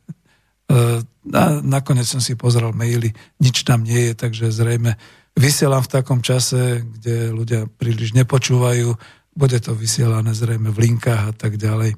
No a takto sa s tým vyrovnávam, že jednoducho naša spoločnosť dnes už v roku 2020 je tak rôznorodá a toľko generácií, že ťažko je možno tie nitky nejaké aj e, od tých hrdinov, tak ako z toho Slovenského národného povstania, tak ako aj tých opačných, čo boli, že tie nejak možno už sa zabúdajú, možno ešte pretrvávajú, ťažko je to takto povedať. Ja som sa bol pozrieť a každý rok sa chodím a trošku ako zastavím sa na Jankovom vršku nad Uhrovcom, lebo tam bolo aj sídlo partizánskej brigády, a je tam monument postavený v 60. rokoch na pamiatku zastreleným a umúčeným partizánom. Vždy je tam slávnostná pieta, na ktorú teda pozývam, lebo jedna tá oficiálna slávnostná štátna pieta aj e, vedenia Slovenského zväzu protifašistických bojovníkov bude v Banskej Bystrici na pamätníku. Ale po celom území Slovenska sú pomníky, sú pietné miesta, kam treba ísť Naozaj treba ísť, zobrať vnúkov, vnúčence, hovoriť s nimi, vysvetľovať im. No a ja opäť nemám dospelácké spomienky. Nemôžem mať. Nežil som v tom čase. Sú to len sprostredkované spomienky z rozprávania rodičov, z rozprávania babky, ba dokonca aj z filmu, neviem, čo to bolo, či Vlčie diery, alebo ktorý film, kde je taká tá atmosféra toho začiatku, kde je vidno taký ten sad, s ovocím. Včelár sa pichne, keď v sade pri včelíne nedáva pozora, z okna mu počúva hlásenie slovenského slobodného vysielača z rádia. Voláme do zbrane slovenský národ, tu slovenské povstalecké rádio Banská Bystrica. Pokriky ľudí po dedinách, tak už sa to začalo. Pamätám si na scény práve z tohoto filmu Voči diery, to bolo ono. Keď hrdina zastavil fašistické tanky pod sebou tým, že ako uškalika e, z frontu skočil s odistenými granátmi v náruči priamo po ten prvý tank a tak vlastne zatarasil celú tú dolinu. No a pamätám si z týchto filmov, že nás to učilo vlastenectvu a priateľstvu k Rusom.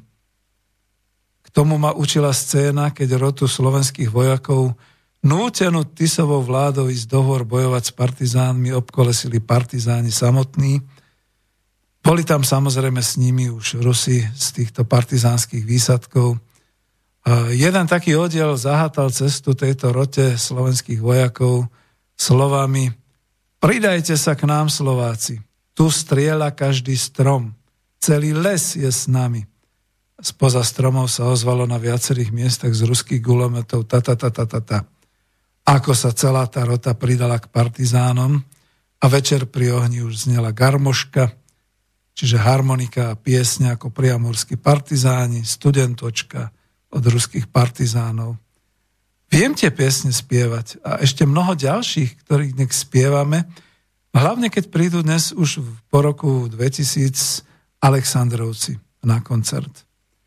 Takže to ostatné sme získavali už len školou, vzdelávaním, televíziou, mass médiami, človek si to tak nejak v mozgu zaplňal, tie informácie do svojho životného názoru a tak sa tvoril aj ten postoj. Otec vždy vravieval. Tak keby som nebol študoval v Trenčine obchodnú školu, to mal vtedy niečo vyše 18, a nebol by som nasadený v Trenčine kopať zákopy, určite by som bol zbehov k partizánom. A možno by som aj padol. No, tak by som sa nenarodil. To je to, čo som tam hovoril a čo teda kladiem ako argument mladým. Vážte si svoju históriu a vážte si svojich rodičov. Nemuseli ste tu byť. Takisto mama. Mama bola bratislavčanka, prespuráčka. Mala vtedy 21 rokov. Hovorievala, tak keď v júni 1944 bombardovali Američania Apolku, tú rafinériu, tú chemickú fabriku v Bratislave. Minulo ma to časovo možno iba o 5 minút. Ja som vtedy bola mladá baba, neštudovala som, pracovala som a pretože som pracovala ako účtovnička a bola som v takej firme, tak ma poslali do fabriky, do Apolky. To podstate som zaniesla faktúru, ešte som stihla naskočiť na električku tam pri Apolke, v Bratislave, vieš, tam, kde je Šafarikovo námestie. A keď začali padať prvé bomby, pretože to už hlásili, uh, hučalo to sirény, keď začali padať prvé bomby, všetci z električky sme vyskákali a bežali sme do krytu na dnešnom Šafarikovom námestí. Áno, tam, kde sú dnes verejné záchody. Takže ju to minulo. A ešte mám takú jednu spomienku od mamy, to už bolo pri oslobozovaní Bratislavy. Oni bývali tam nedaleko Blumentálu, že vlastne sa bombardovalo, aj Bratislava bola, ani nebombardovalo, to bola delostrelba. Ako e, Rusi, keď utočili na Festung Presburg na Bratislavu, tak sa im dosť zázračne rýchle podarilo Bratislavu oslobodiť, ale to nebolo bez strát. A najviac strát utrpeli vlastne tieto štvrte okolo Blumentálu, e, okolo Steinerovej ulici, pivovar Štajn a podobne tieto. Krížna ulica, dneska je to takisto krížna zas. A e, ona ako najmladšia, najpružnejšia, najsvižnejšia vybehla, išla po vodu, išla načerpať do studne vodu. Počula taký ten piskot, taký ten hvizdot, aký je od míny. Tak e, mala síce tú vodu, ale okamžite skočila, utekala, doslova sa vrhla dolu schodmi, No z tej vody prakticky nič nebolo, možno liter zostal v tom vedre a podobne. Ale za ňou to prasklo, bachlo.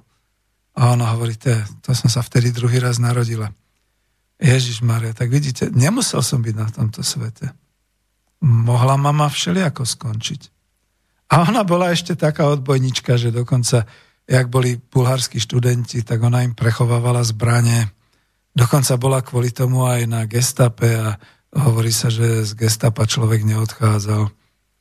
Je sa to podarilo, pretože bola prezburáčka, vedela po nemecky, vedela sa vyhovoriť, vytočiť bola mladá a pekná, tak zrejme ju ten um, gestapo dôstojník nejakým spôsobom ako zíral na ňu a pustili ju no a potom mala ísť ešte na kontrolu, ale presne prebehla fronta, takže nič. Dodneska chodím na pamätník bulharským partizánom tu na Dunajskom nábreží, pretože viem a mama mi o tom vyprávala. Takže nastalujem tú hriešnú otázku filozofa. Koľký z nás by sa nenarodili, ak by ich rodičov osud zaviedol do povstania. Ako tie tisíce mladých, naozaj mladých ľudí Slovenskom národnom povstaní v roku 1944. Koľký z nás, teda z vás, by sa nenarodili, ak by po 21. auguste 1968 bolo došlo k armádnym bojom a armáda Československej ľudovej republiky i ľud slovenský a český by sa nezachovali podľa výzvy zachovajte kľud a rozvahu. Nesúďte si ma. Ja si Slovenské národné povstanie vážim a budem si ho uctievať oveľa, oveľa viac ako 21. august 1968. S tým augustom 68 sa to ozaj, ozaj nedá ani len porovnať. Takže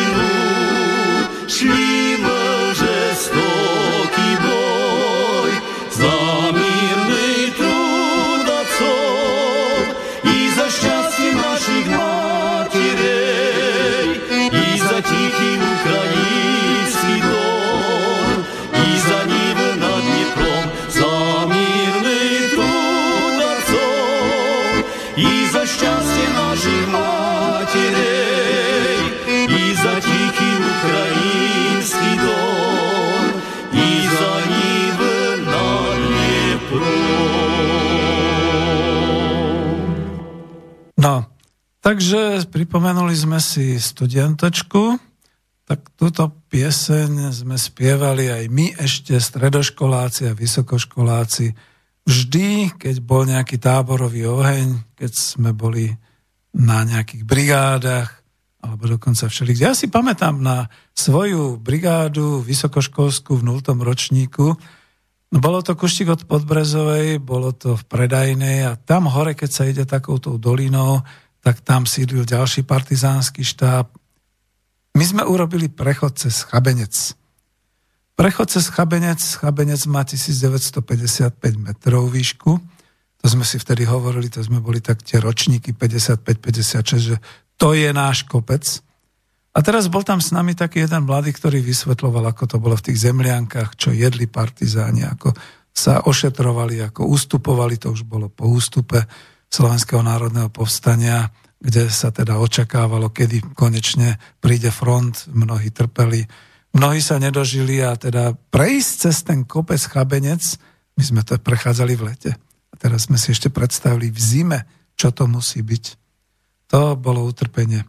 No ale ja som sa e, venoval v, si to musím toto pozrieť, kedy to zase presne bolo, venoval som sa Slovenskému národnému povstaniu e, v, no a zase to tu nemám, v auguste 2016 asi.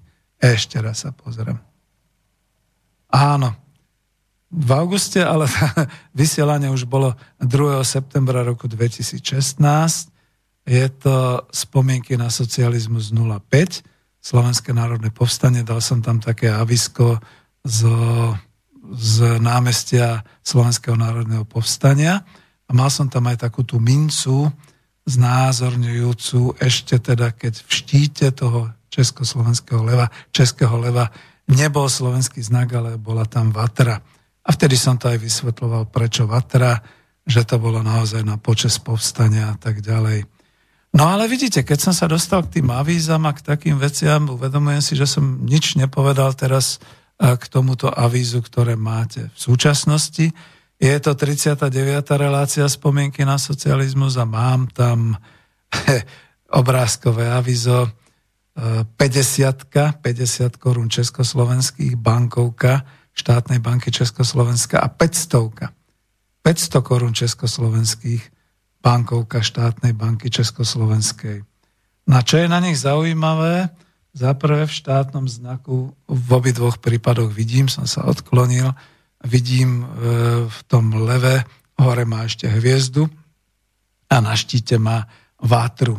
Slovenské hory Vatra, čiže to je na počas povstania. Mnohí ľudia tomu nerozumejú.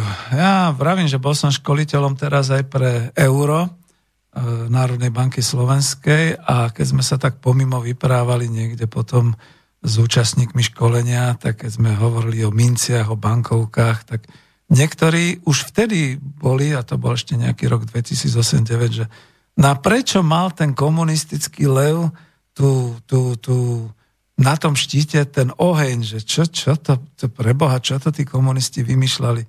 No, tak som musel normálne odborne povedať, že v zmysle e, štátneho znaku Československej socialistickej republiky do, neviem, roku 1989 bol v štátnom znaku Československej republiky a teda aj na minciach a na bankovkách e, znak definovaný podľa zákona e, tak, že je tam český lev, nad ním je teda hviezda červená a má svoj štít, na tom štíte je vlastne znázornené Slovenské národné povstanie, to znamená tri vršky a vatry na horách, tá veľká vatra.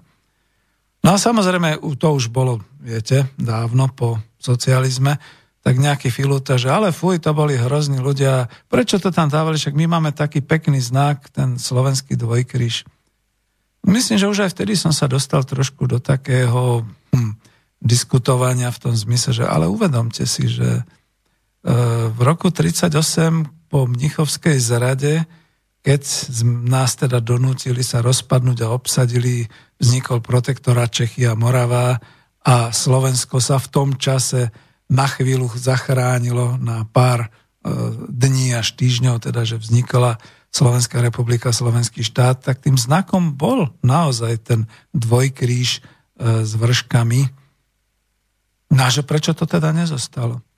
Viete si predstaviť, keď prišlo potom povstanie, a s akou chuťou ľudia, ktorí tvorili tie partizánske obce a aj mesta Banská Bystrica, zhádzovali nielen hákové kríže, ale aj tento štátny znak zo sídiel a pálili vlajky a podobné veci, ako sa toho zbavovali. A teraz si predstavte, že prišla nová vláda, veď po košickom vládnom programe už 5. apríla 1945 bola znova obnovená Československá republika ako druhá republika. No a tam teda naozaj ten štátny znak nemohol byť E, neviem, znova je to iba o tých emóciách, o takýchto veciach, o tom sa málo hovorí, psychológovia to takisto nechcú. Jednoducho to nemohlo byť. Samozrejme, že ešte aj Gustav Husák, ktorý bol v 50. rokoch perzekvovaný ako buržoázny nacionalista, keď dával tú federáciu dohromady, ústavný zákon o federácii, v tom dramatickom období, ešte v oktobri 1968, s tým, že federálna ústava platila od 1. januára 69, nemohol si dovoliť dať do toho znaku slovenský znak, aj keď by sa to veľmi, veľmi bolo hodilo. Čo urobíme? Také sú dejiny, tak toto chodí. E, ale za to som dal do tejto relácie k avízu 50 a 500 ako bankovky štátnej banky Československej, pretože na tej bankovke 50 na takom tom fialovom až hnedočervenom pozadí, tam je vidno dve postavy. Postava ruského partizána a postava slovenského partizána, takého v tej typickej robotnickej čiapke a tak ďalej. Majú tie známe poľomioty, gulomety, samopaly. A na tej druhej, e, to už je oveľa, oveľa neskôr, myslím, že to už boli nejaké 80. roky, na tej 500 sú zase dve postavy. E, vzadu sú hory, myslím, že je tam Strečno, čiže tam už je znázornený aj ten medzinárodný charakter e, Slovenského národného povstania, kde nebojovali iba Slováci, ale aj mnohé národnosti okrem Čechov, Francúzi, Angličania a tak ďalej. Ba dokonca tu máme aj troch e, Američanov. Ja viem, že o tom sa nehovorí a nechce hovoriť aj v, to, v tom hľadisku, že to boli letci Američania, neviem, či to náhodou neboli bombom, bombar, teda, či nebombardovali teda nejaké tie naše územia, takže nemali ich možno radi. Ale keď už spadli a keď ich zachránili Slováci, tak vlastne sa pripojili k tomu odboju, aj keď viem, že o týchto troch Američanoch máme niečo zmapované z toho osudu, že to už potom vlastne pri ústupe z Bystrice niekde pri tom horskom pochode ich zajali Nemci, povedzme fašisti, zastrelili ich. No takže to nebolo, že my a tak ďalej. Čiže na tej bankovke je vidno strečno, kde bojovali teda títo interbrigadisti, francúzskí partizáni hlavne. No a v popredí máte vojakov, naozaj vojakov slovenskej armády. Lebo veď slovenská armáda sa pripojila k povstaniu a nebyť toho, že skutočne zlyhalo, zlyhali tie dve brigády východoslovenské, teda tie dve divízie, tak by to pravdepodobne aj so slovenským národným povstaním vyzeralo úplne ináč. Takže za to som dal také avízo, kde teda si ctím a vážim to, že v povstaní, ako vidíte, bojovali povstalci, obyčajní slovenskí ľudia, nie Matovičovi, obyčajný slovenský ľud, národ, učitelia, remeselníci, kdokoľvek, čo si poviete, boli tu partizáni, ukrajinskí partizáni najviac, ruskí partizáni, pretože takéto bolo, to obdobie, ako sa blížil front, bolo a dokonca práve tým spojením, tým mimoriadným spojením, že Ludvík Svoboda už zorganizoval Československý armádny zbor, takže vedeli, že toto územie je priateľské, tak sem vysadzovali brigády partizánov, výsadky na slovenská armáda. Takže tak si to môžeme dokonca aj na takomto príklade zobraziť.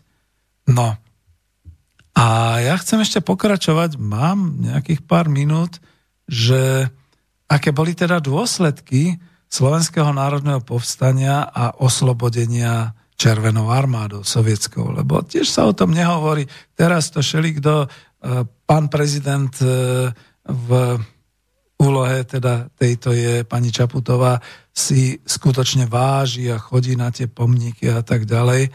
No ale nehovorí o tých dôsledkoch, nehovorí o tom. Ona si to váži, to je pekné od nej a vážme si, že si prezident váži.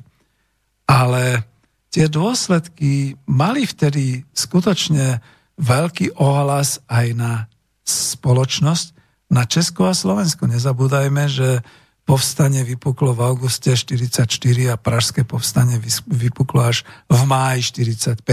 Takže to je realita, to je fakt. Takže my sme boli tí, ktorí sme skutočne dokázali sa vzoprieť. Budem citovať. Program novej vlády Československej, ktorá sa volala Vláda Národného frontu Čechov a Slovákov, bol už známy ako Košický vládny program. Sídlisko KVP Košičania, čo vám to hovorí? Im to nehovorí už nič. Sídlisko Košického vládneho programu. A to bol programový dokument vyhlásený na prvej plenárnej schôdzi vlády Národného frontu Čechov a Slovákov dňa 5. apríla 1945 v Košiciach. De facto bol prijatý ešte 29. marca 1945 ako výsledok rokovaní politických predstaviteľov budúceho Národného frontu na veľvyslanectve Československa v Moskve, ktoré prebiehali od 22. marca. No boli to tvrdé rokovania. Dokument určoval zásady budúcej politiky a bol označovaný za program prvej etapy národnej a demokratickej revolúcie. Ja tu citujem slovenského ústavného právnika Jána Gronského, ktorý ho opísal ako program revolučného vytvárania systému regulovanej demokracie nazvanej ľudová demokracia. No a tuto to treba naozaj tak trošku povedať, že ja už som aj myslím, že dokonca v tej relácii číslo 5 citoval a hovoril o Košickom vládnom programe, ale nehovorili sme o tom, ako sa k tomu dospelo, čo všetko muselo prísť, aby ten program bol vlastne takto uh, zverejnený. Uh, vidíte, ja tu tie spomienky teraz na Slovenské národné povstanie už trošku pretavím do nejakej tej osvety. Zase si dám tie svoje poznámky k tomu, že nezabúdajme na tú jednu skutočnosť, že ešte dávno predtým, než sa formoval tento košický vládny program a než vlastne bolo oslobodené Československo sovietskou armádou, áno, boli to aj Rumuni, rumunská armáda a tak ďalej, ešte dávno predtým sa na území Slovenska formovalo ľudové hnutie. Ja viem, že bolo organizované z vrchu politicky vieme o Vianočnej dohode z decembra 1944.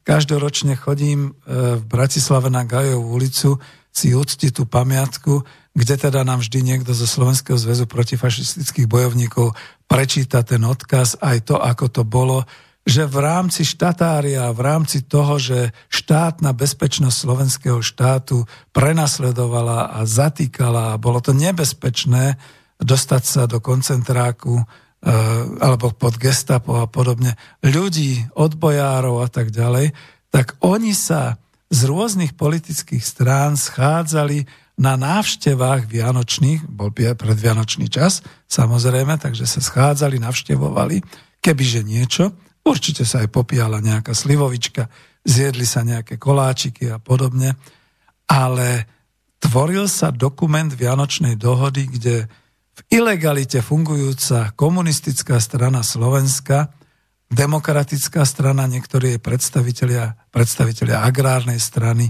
nie kresťania, pretože tí boli v defenzíve, veď to bola kléro, fašistická republika, čo si budeme čo hovoriť. Klérus slovenský katolický bol, žiaľ Bohu, zapletený, zamúčený, dalo by sa takisto povedať, do tohoto slovenského štátu ako do režimu. No a tí sa schádzali a dohodli sa a na základe toho potom ten piatý ilegálny výbor komunistickej strany Slovenska na základe tej Vianočnej dohody mohol rozvinúť prípravu pre Slovenské národné povstanie už od decembra 1944. Na čo sa dialo po povstaní? Nebudem sa teraz zaoberať tým, ako povstanie a všetky takéto veci, môžete mi to vytýkať. Predovšetkým čo sa dialo potom po povstaní a na povstazeleckom území, vznikali národné výbory. Národné výbory Slovenska. Veď to boli revolučné orgány moci a viem, že tam boli aj komunisti, ale určite tam boli aj každý tí miestni aktivisti a všelikto. Možno bolo aj všeličo zlé. Určite aj partizáni neboli vždy na výške nejakej, nejakých tých emócií a podobne. No ale veď predtým boli zabíjani potom po potlačení povstania boli zabíjani. Vidíte, čo robili fašistické nemecké zoskupenia, keď potom obsadzovali Slovensko a potlačovali povstanie. Vypaľovali, vypaľovali obce. My sa tu rozhorčujeme nad e, dedinou vo Vietname Milaj, čo teda boli americkí agresori, rozčulujeme sa nad Sýriou, rozčulujeme sa nad Čeličím a zabúdame, skutočne zabúdame, že tá istá zvoľa vojenská, fašistická, tu na Slovensku skutočne vypaľovala celé dediny Ostríkla, Grúň, e, Vápnička, e, tuto na ceste ako do, od Bystrice a podobne. Veď to všetko sa dialo ako pomsta, pomsta ľudu slovenskému, pomsta par voči, ako to oni volali. Dneska máme teroristov, vtedy to boli nie partizáni, tiež ich nejak tak nazvali, tak to nie teroristi, no tak to už je jedno. No čiže hanlivo a tak ďalej. Lebo čo? Lebo už bolo jasné a po Stalingrade, že sa blíži front, práve kvôli tomu mali dokonca aj vojenskí činiteľi. Ja už som tu hovoril aj o e, národohospodárskom zabezpečení. Karváš a Zaďko a ďalší. Dokonca, že to bol, tam boli zapojení určití členovia slovenskej vlády ekonomicky v rámci toho hospodárskeho komitétu, ktorý bol. Všetky tieto veci.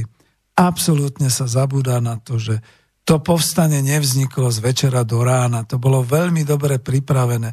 A všetkým tým politickým stranám, Musím to naozaj tak povedať ako odkaz. Najmä na tom ľavom spektre. Preboha, prečo si vy stále vysnívate ten deň D, keď jednoducho prevezmete moc a povstanete a budete... Zabudate, ja vždy hovorím, a koľko máte brigád a koľko máte divízií, aby ste mohli povstať. Veď tu sa rátalo naozaj s ozbrojeným vystúpením slovenského ľudu a to, keď aj začalo, tak tam bola naozaj aj slovenská armáda zainteresovaná a že zlyhali tie dve slovenské divízie, zlyhali velitelia. No, mám tu o tom článok, neviem, asi už nebude toľko času. Ale ešte k tomu, čo predchádzalo oslobodeniu. Napríklad viedenská arbitráž určila, že aj Košice a tieto južné územia Slovenska pripadli Hortiovskému Maďarsku, takisto ako niektoré obce tam hore, Poľsku, ešte vtedy Pilsudskému či akému Polsku, tuto dolu Hortiovskému Maďarsku. Košice samotné. Bola tu malá vojna.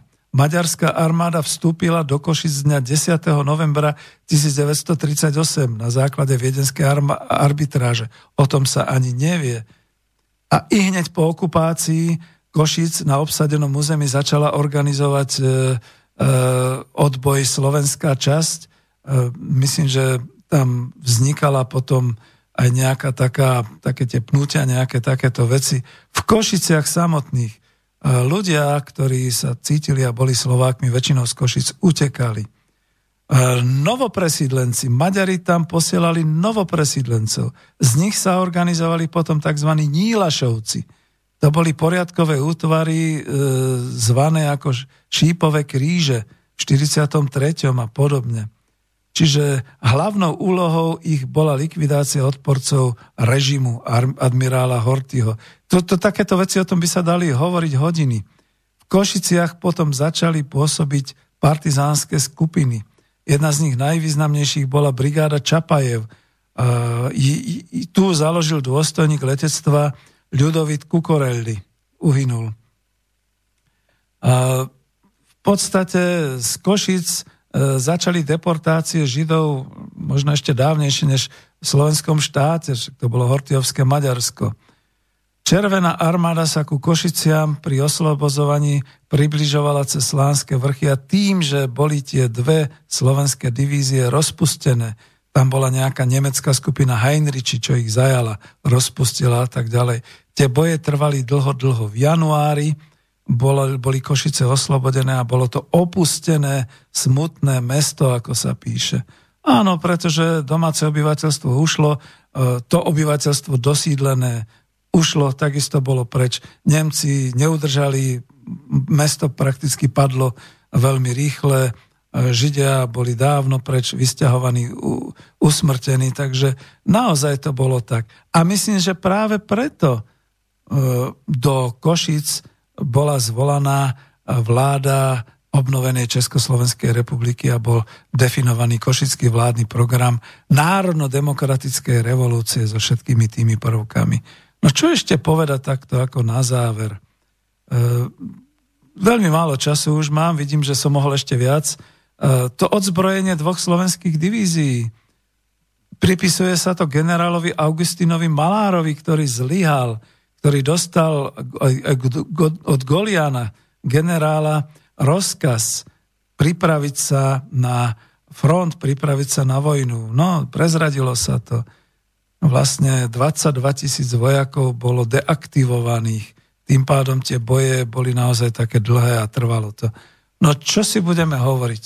Veľmi, veľmi boli ťažké tieto boje a ani sme nestihli hovoriť o partizánoch, o skutočných partizánskych e, veliteľoch a vodcoch, ktorí naozaj sem boli výsadkovo e, poslaní a organizovali tu aj ten partizánsky západ. Ale keby nebolo ľudí, nebolo by možnosti.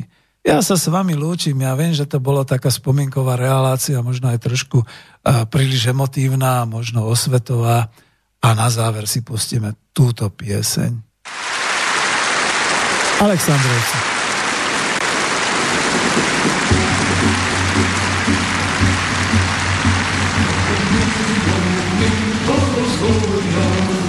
Шла дивизия вперед, Чтобы с боя взять Приморье Белой армии оплот. Чтобы с боя